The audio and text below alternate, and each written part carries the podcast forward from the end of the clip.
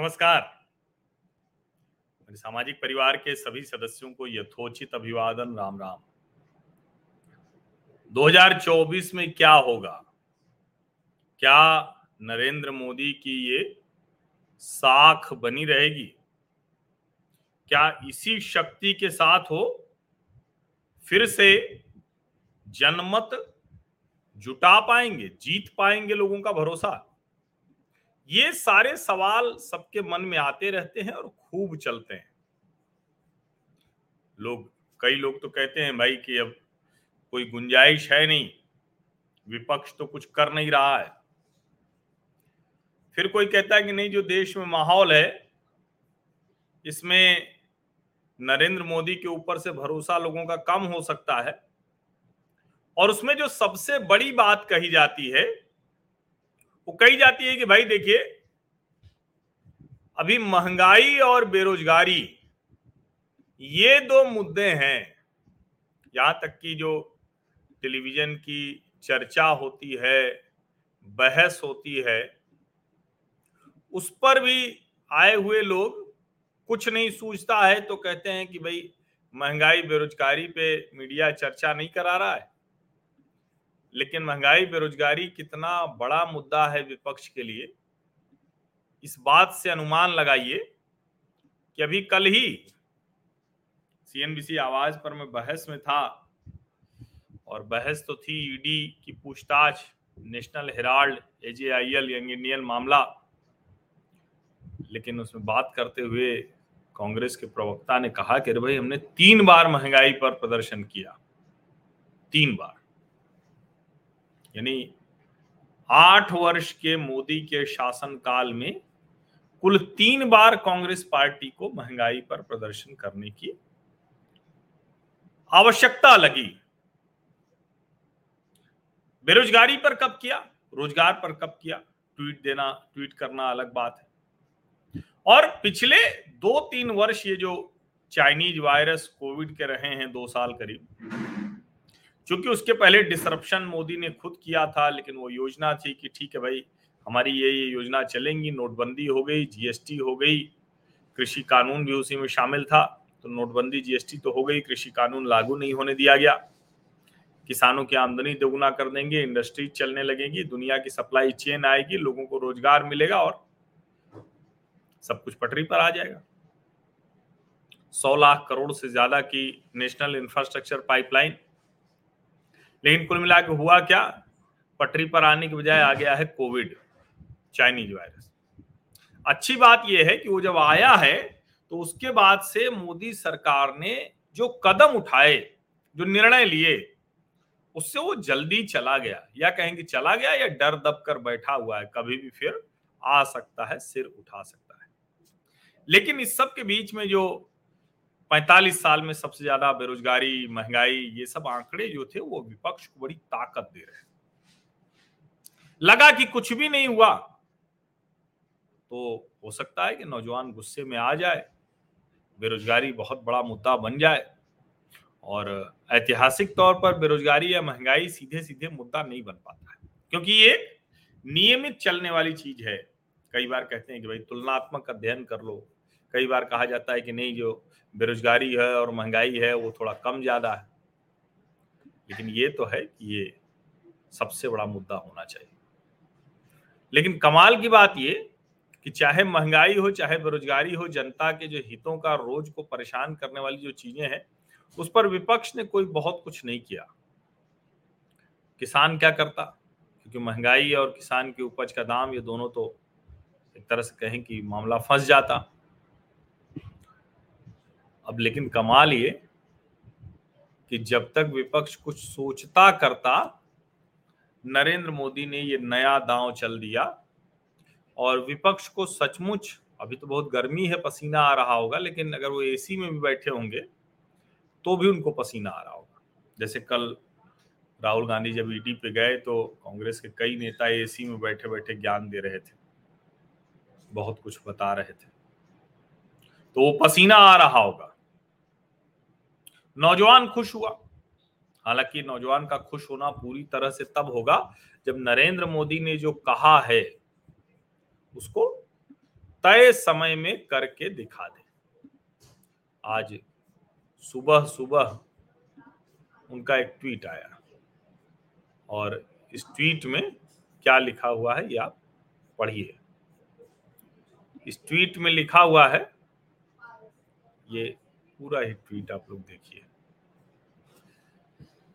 PMO India की तरफ से ट्वीट आया, ये सुबह जो है नौ बजकर सत्ताईस मिनट पर।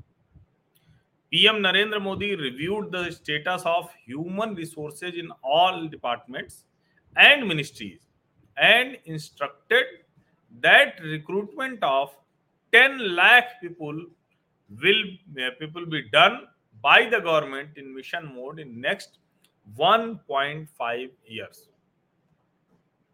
तो जब one point five कहते हैं ना, तो ये बाईस से चौबीस नहीं कह रहे हैं।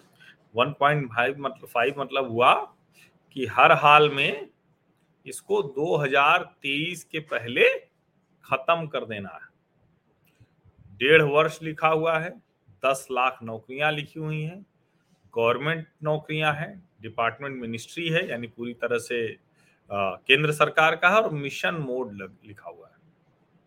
अब प्रधानमंत्री नरेंद्र मोदी का मिशन मोड वो पूरा नहीं होगा, ये तो उनके विरोधी भी नहीं कहेंगे। और दरअसल लगातार ये दबाव भी पड़ रहा था और सच भी है कि सरकारी नौकरियां लगातार खत्म हो रही थी, सेना की भर्तियां नहीं हुई, तो इन सब चीज़ों को लेकर बहुत आक्रोश था। प्रधानमंत्री लगातार इस स्थिति की जो समीक्षा कर रहे थे उसमें भी यह बात सामने आई। अब अभी जो हाल में एक मीटिंग हुई और बैठक जो थी वो जो सेक्रेटरीज हैं उनके साथ हुई दो अप्रैल को, तो प्रधानमंत्री नरेंद्र मोदी ने सभी विभागों से कहा कि जहां पे भी हैं वहां नौकरियां लाइए, पब्लिक और प्राइवेट सेक्टर में भी लाइए, सब जगह लाइए। उन्होंने कहा कि जो विभाग हैं जहां जहां नौकरियां नहीं हैं उनकी एक लिस्ट बनाइए और उस सूची के आधार पर सभी मंत्रालयों और विभागों में इसको भर दीजिए। जो कैबिनेट सचिव हैं राजीव गौबा, उन्होंने सचिवों को चिट्ठी लिखी विभागों के और कहा कि भाई जो प्रधानमंत्री ने ये जो सुझाव दिया है इस पर तुरंत हरकत कीजिए, इस पर तुरंत जो है वो हरकत करिए। अब जाहिर है कि इस समय जब विपक्ष को एकमात्र उम्मीद यही थी कि नौजवान गुस्सा हो जाएगा, खुद ही लड़ लेगा, हम लोग एसी में बैठ के चाय कॉफी पीते रहते हैं, तो उसकी ये उम्मीद भी ध्वस्त होती दिख रही है। क्योंकि वैसे तो बहुत सी, जिसको हम कहते हैं ना कि नौकरियों की ज़रूरत है, काम की जरूरत है, लेकिन अगर दस लाख सरकारी नौकरियां दस लाख सरकारी नौकरियां वो भी अठारह महीने में हो गई, तो आप यकीन मानिए जो नैरेटिव है, समझ रहे हैं ना, जो नैरेटिव है कि यूथ तो एकदम जो है कुछ एकदम किसी कीमत पर साथ में नहीं आने वाला है, भाजपा के खिलाफ है, नाराज है, हालांकि वो बार बार कहते हैं लेकिन वो नाराजगी दिखती नहीं है। बार बार ये दिखता है कि बहुत मतलब एकदम स्पष्ट दिखता है कि नरेंद्र मोदी के साथ वो खड़े हो जाते हैं नौजवान, समझिए। लेकिन फिर भी लोगों को लग रहा था कि चलो ठीक है भाई, इस बार कुछ हो जाएगा, कुछ तो ऐसी चीज हो जाएगी, लेकिन अब वो लक्षण दिख नहीं रहे हैं। अब वो लक्षण पूरी तरह से कमजोर होते जा रहे हैं। और क्यों होते जा रहे हैं? क्योंकि प्रधानमंत्री नरेंद्र मोदी जो सही समय पर सही निर्णय लेते हैं उसमें एक निर्णय ये भी है कि अठारह महीने में मिशन मोड पर दस लाख नौकरियां, यानी जब नोटिफिकेशन आएगा अगले लोकसभा चुनाव का फरवरी मार्च में, तब तक जो है दस लाख परिवारों में कोई न कोई बच्चा होगा जिसको केंद्र सरकार की नौकरी मिल चुकी होगी। अलग अलग जो इनके विभाग हैं, इनसे जुड़े हुए हैं, जो कुछ है, उनको नौकरियां मिल चुकी होंगी। यानी जो थोड़ा बहुत जिसको कहते हैं ना कि एक आधार बचा भी था कि चलो ये एक लॉजिक है, ये एक तर्क है, उसके आधार पर कुछ कर लेंगे, तो वो भी अब देशज में कहते हैं ना कि विपक्ष के लिए तो हाल ये हो गया कि ग भैंस पानी में, यानी सारा मामला बिगड़ गया जो कुछ भी बनाने की कोशिश की थी। और ये समझना बहुत जरूरी है, बड़ा आवश्यक है कि आखिर क्या हो जाता है कि इतनी कोशिशें, इतना माहौल, इतना वितंडावाद करने के बाद भी नरेंद्र मोदी को लोग वोट दे आते हैं। तो जब आप देखेंगे, समझेंगे, तो समझ में आएगा कि स्थिर भाव से नरेंद्र मोदी निर्णय लेते हैं, और सिर्फ निर्णय नहीं लेते हैं, वो सोचते हैं कि कब कौन सा निर्णय लेते हुए क्या क्या करना है जिससे कि उसका सही असर पड़े। हम उम्मीद करते हैं कि मोदी जी, ये जो आपने दस लाख नौकरियां कही हैं, ये तो दीजिए ही दीजिए, लगे हाथ। जो मतलब नौकरियों में देरी हो रही है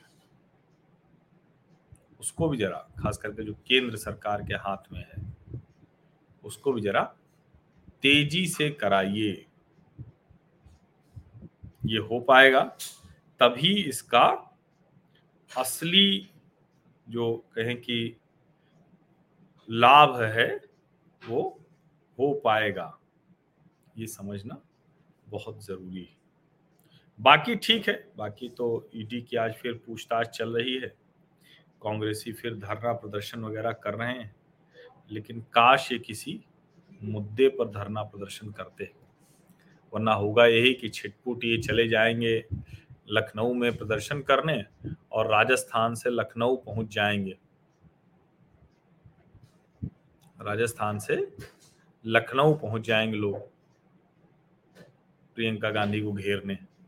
क्योंकि अब तो समय वैसा नहीं है ना कि एक राज्य में कुछ आप करें, एक राज्य में कुछ करें, वैसे नहीं होता है भाई। अब जनता को सब कुछ पता है, वो अच्छे से समझती है, उसी तरह से प्रतिक्रिया भी देती है। तो अच्छी खबर है, मुझे लगता है कि हाल के दिनों की सबसे अच्छी खबर है। और मैं तो बस यही कहूँगा कि जितनी नौकरियाँ बची हुई हैं उन सब को भरिए, और फिलहाल ये दस दस लाख आपने कहा है, इसको हर हाल में दिसंबर तेईस के पहले कंप्लीट कर दीजिए। अगर ये डेढ़ वर्ष में कंप्लीट हो गया, सिर्फ निकले नहीं, सिर्फ परीक्षा ना हो, डेढ़ वर्ष में कंप्लीट कीजिए। अगर ये हो गया तो यह भी एक चमत्कार होगा, क्योंकि चाहे केंद्र की नौकरियां हों, चाहे राज्य की नौकरियां हों, दो साल तीन साल पांच साल बच्चों का भविष्य खराब हो जाता है, बच्चों का भविष्य खराब हो जाता है। वो परीक्षा देते रहते हैं, असली परीक्षा उनके जीवन की चलती रहती है, उसमें ये परीक्षाएं देते हुए वो असली परीक्षा में पिछड़ पिछड़ते जाते हैं। वह जब लंबे समय तक नहीं होगा, पाँच पाँच साल डिले पेपर हो जाएंगे, तो फिर तो जीवन की जो असली परीक्षा है वो तो नौकरी वोकरी करने के बाद शुरू होती है ना। वरना तो वाला आता है व्हाट्सएप फॉरवर्ड, लेकिन वो है व्हाट्सएप फॉरवर्ड नहीं, जीवन की सच्चाई है कि बेटा बस हाई स्कूल पास कर लो, बेटा बस इंटर पास कर लो, ग्रेजुएट हो जाओ, कुछ और कर लो, नौकरी पा जाओ, शादी हो जाए, मतलब ऐसे लोग कहते हैं, लेकिन जीवन की उलझने तो खत्म नहीं होती। तो नौकरी पाना तो पहली चीज होती है, ये समझना बहुत जरूरी है। नहीं, दो हज़ार चौबीस तक तो कोई आ, मतलब कंफ्यूजन है ही नहीं, कोई भ्रम है नहीं। आप सभी लोगों का बहुत बहुत धन्यवाद। और मैं बस यही कहूँगा कि अच्छी खबर है, रोजगार के मोर्चे पर बहुत कुछ गड़बड़ हुआ है, उसको ठीक करने की जरूरत है। सरकारी नौकरियों में भी और निजी क्षेत्र में भी काफी कुछ पटरी पर आ रहा है, लेकिन उसे पूरी तरह से पटरी पर लाने की जरूरत है। और मोदी जी अठारह महीने मत अठारह महीने दाएं बाएं मत करिएगा, नहीं तो फिर इसका बहुत सुखद परिणाम नहीं होगा। धन्यवाद।